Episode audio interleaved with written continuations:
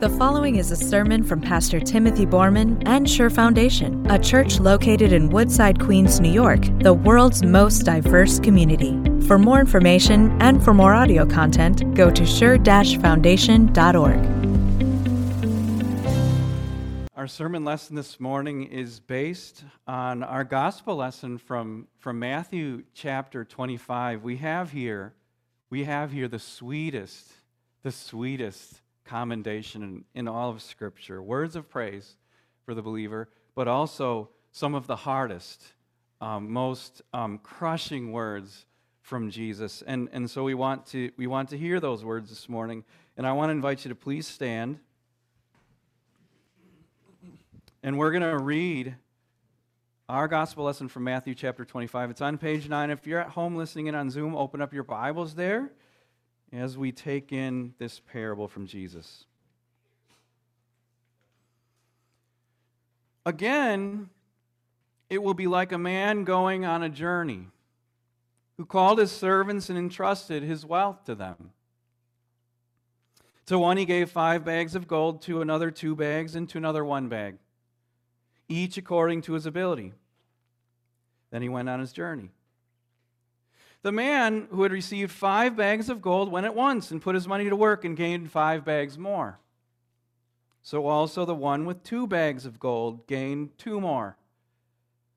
But the man who had received 1 bag went off, dug a hole in the ground, and hid his master's money. After a long time, the master of those servants returned and settled accounts with them. The man who had received 5 bags of gold brought the other 5. "Master," he said, "you entrusted me with 5 bags of gold. See, I have gained 5 more."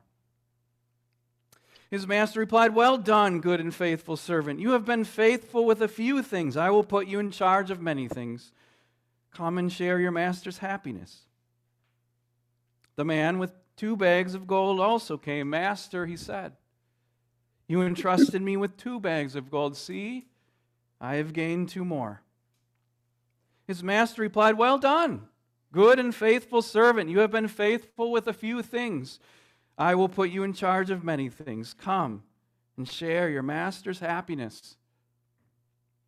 Then the man who had received 1 bag of gold came.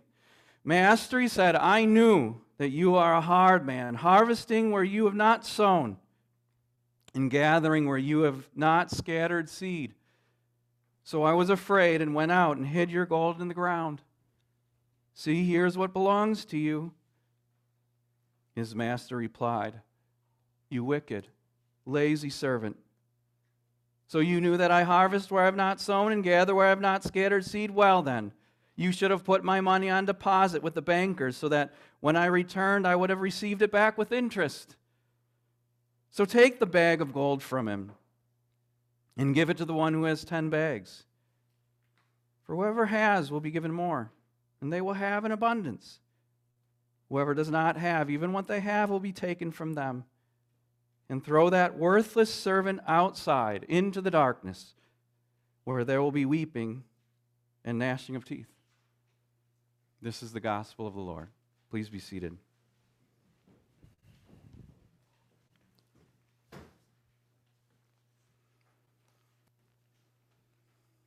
It's a haunting little tale, isn't it? Sort of almost a horror vignette. Classically, it's called the parable of the talents. Did you know that? Now they call it the parable of the bag of gold. I like the parable of the talents. Did you know this? That the word talent actually comes from this very story. It's a Greek word that when you say it out loud, it sounds exactly like the English word talent. It's a measure of money, and I need you to know it was a lot of money.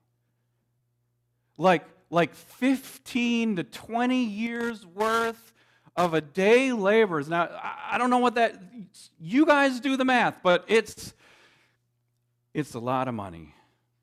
The parable of the talents. It's Jesus' longest parable. Did you know that? He's got the most to say about how he wants us to use these gifts. And so here's how we're going to approach this morning. We're going to make it real simple. It's going to be law and gospel and encouragement. We want to hear Jesus' words to talented, you hear it there? To talented people. Because you're all talented, like you've all been given gifts from Jesus, and now he's got words for you. He's got a word of warning. He's got a word of comfort. He's got a word of encouragement to push you forward. But what I want to do is just lay simple words on your heart as we close out Christ the King Sunday. Three words to the talented. And here we go. Here's the first word that Jesus has to the talented. And buckle up. Because this is a hard word. He says to the talented, you wicked, lazy servant. That's what he says. And you need to hear that. Like, maybe we need to go back and tell his story to at least this one talented guy. So the guy who had everything, he goes on a journey and he entrusts his things to three guys. And he gives to one guy 1 talent. It was the perfect amount to give to him. It was according to his ability, not too much, not too little. Like, it was a Goldilocks amount for him. And then this guy, and we're not told why, not until later. But he takes that 1 talent and he says to himself, you know what I'm going to do with this? I'm going to bury it. So he takes a shovel. Like, it's kind of comical if you think about it. Like, he becomes an absolute squirrel. He squirrels it away. He becomes like a pirate, and he buries his treasure in the ground, and then he just leaves it there. He grabs a shovel without even using a bank, and he just puts it in the ground, and he's like, it'll be good there. I hope I remember where it is. And then the guy to whom it belonged came back. And he said to the guy, here, take it back. I never really wanted it. And then the guy who gave it to him says, you wicked, lazy servant. And then he says to other people that were there, just get rid of this guy. I'm done with him. He was done with me from the very beginning.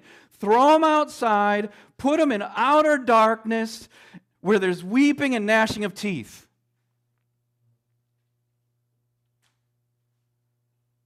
Say it like it is, Jesus, I guess. That's what he said. Jesus' first word to the talented. Now we need to hear this. This is really important. And I want to do a little bit of spiritual analysis with this word from Jesus. I want to notice something with you this morning. This guy who dug a hole and put his talent in, he did nothing wrong. You know that, right? He didn't do anything wrong. He didn't steal the money from the master. He gave it all back. He didn't set up a Ponzi scheme or do some sort of FTX thing with it. Like, he didn't do anything wrong. He committed no sin whatsoever. And yet, Jesus says, you wicked, lazy servant. We could give it a fancy term. He did not commit any sins of commission. But he's still condemned. Why? It's because of what he didn't do. We got a fancy term for it. It's called a sin of omission. Like, you just leave it out. You see, God, in a sense, there's always two sides to the coin. Like, you know what you can never do as a Christian? You can never do this. You can never as a Christian say, you know what, I'm going to let other people do it. You can never say, you know, I'm not going to take responsibility. I'm not going to use my talents to God's glory. I'm going to let other people do it. You can never take your talent and bear it. You can never stay home and play video games all day and watch God knows what and then say, I was a pretty good person today. I was really righteous. When you helped no one. When you served no one. When you did not give glory to God with what He had given you. You know what God says to a person who buries their talent? You're wicked. Think about what that says. Well, you know what he says to the guy who, or the lady who buries his talent? He says, you're lazy. Is that hard to hear? These are words. I think there's a part of us. Look, we're not going to cast stones on anyone. There's a part of us that in false humility would say, I can't do it. I don't have the talents for that. And what we're really doing is we're just burying it. We need this warning from Jesus. And we need to hear it so that even the little bit that He gives us, we put it to use, to His glory. That's the first word that Jesus gives to talented people. The second word that He gives is this. This is so much more encouraging. He says, well done. And I love that. Like, and maybe we need to tell their story. Like, there's these two guys, and it's the same guy who had everything, and he goes on a journey, and he commends to them 5 talents, according to his ability. And then he gives to another guy 2 talents, also according to his ability. And you know what they do right away? It says at once. Without thinking, they take a risk. And they put it in the market, they put it to work, and they get an incredible return. ROI, isn't that the banking term? They double it. So now the guy's got 10, and the other guy's got 4, and the landowner comes back, and they say, look what we did for you. Here's 10 talents. And then he says something incredible. He says, well done. Like, if it's the paper that you're getting back from school, it's A+. A++. Like, it's an unqualified word of praise, commendation. It was done perfectly. Well done. And then he says, good. You know, if there's something, somebody said this, if there's something that I want written on my tombstone, it would be that. Just that. He was a good man. Well done, good and faithful. Think about that. Faithful servant. Beautiful words. Now, if you're anything like me, there's a part of you that doesn't believe that Jesus is going to say that about you. It cuts, doesn't it? How could he? Like, I was thinking about it, was like, Jesus, I wish you would have put a 4th guy in the parable. Like, this would be me. I would be like, Jesus, you got to tell about the 4th guy. Like, the guy who had half a talent, not even a full talent. He had a half a talent, and then he went, the guy goes out right away, and he puts it in the market, and he loses everything. And then he goes to Jesus, and he says, Jesus, I tried. I really tried. I gave it a go. But I got nothing to give you. Just nothing. And then we want to hear Jesus say, well done. But he doesn't. There's only 2 places to be in the parable. But I think there's a teaching there for us. There's a teaching there for us because a lot of times, like this is true, a lot of times you know how we see ourselves? We see ourselves only according to the law. You're a failure. You didn't measure up, not as a parent, not as an employee, not as a child, not as a student. You didn't make it. You didn't do everything that you could. And so you think about yourself, Jesus, you can never say that about me. Maybe you could say you did the best you could, but not well done. But you need to see yourself like God does. And you know how he sees you? He sees you robed in Christ. He sees you washed in Jesus' blood. And so when he sees you going out there every single day, using your talents the best that you can, you know what he sees? A good man. And a good woman, and a faithful one at that. And so he will say to you one day, I want you to believe it. He will say to you one day, not because you're so good. He will say to you one day, well done, my good and faithful servant. That's what the gospel says. Set everything else aside. Set everything that you know about your sin and think everything about what Jesus has done for you. And then you're going to know. You're going to know what he's going to say to you. Well done. Unqualified praise because of how he covers you and loves you. You need to hear that. Those are two words. Wicked, lazy servant, well done. And I got one more. It doesn't come out of Jesus' mouth, but it's implicit. I want to do a little bit of comparison with you.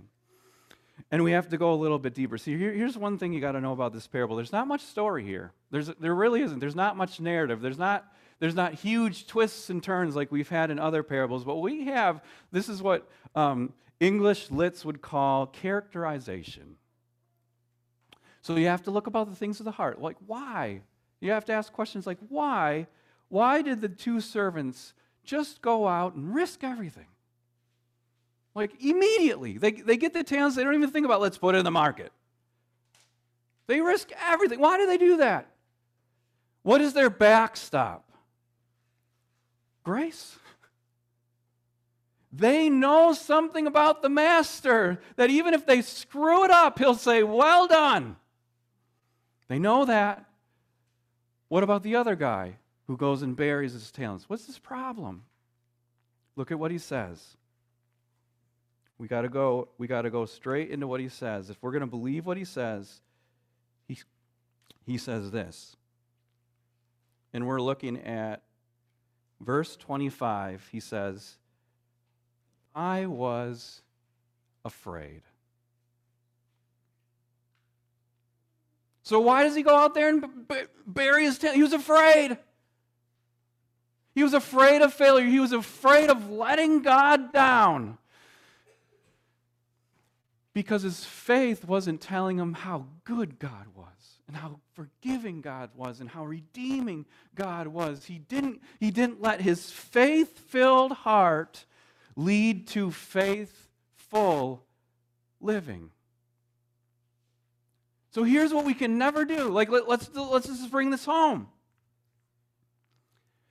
We must never, ever, ever let our fears stop us from stepping out. We can't. You want to know the truth? The only way, this is what this parable is teaching us, the only way that we can disappoint God is if we don't step out in faith. The only way we can disappoint him is we just take the talent, we just bury it, and then we give it back to him. You know what you have to do then? Immediately, trusting in God's grace, put your fear aside. Put those talents to work. We get to. I asked my daughter if I could tell this story about her, and maybe you don't have to guess about who it was, and she's okay with it, but there was a tryout for the volleyball team, in her school, and we were talking with her, and we said, you know, you should try out. You should do that. But we didn't know that when the tryout was, and then we found out that the tryout passed. She never tried out. I said, why'd you do that? Why didn't you at least try? We think, she doesn't admit it to this day, but we think she was afraid to fail. Maybe she would have. But you know what we need to do? We need to replace our fear of failure with what others have called a holy curiosity. What's going to happen? This is exciting. What's going to happen? I don't know, but let's try. Replace our fear with a holy curiosity of what God will do for you and through you as you step out in faith. It's a whole new way of approaching life. You know, somebody took me aside. We all suffer from this. Somebody took me aside, and I realized that I was suffering from this. And he said, I want you to hear this passage from Joshua. Just listen. He said, have I not commanded you? Be strong and courageous. Do not be afraid, for the Lord your God is with you wherever you go. So here's our third word. Do not be afraid. Step out in faith and use the gifts and talents that God has given you. So we've come to the end of the church years. I've got more to say. You'll have to come back next year for that. But what a way to go out. The crown is on Jesus' head. He's encouraged us to take a look at how we use our talents for next year. And he's empowered us with his gospel to believe with our whole hearts that he will say, well done, good and faithful servant. So with that in your hearts and minds, step out in faith. Do not be afraid.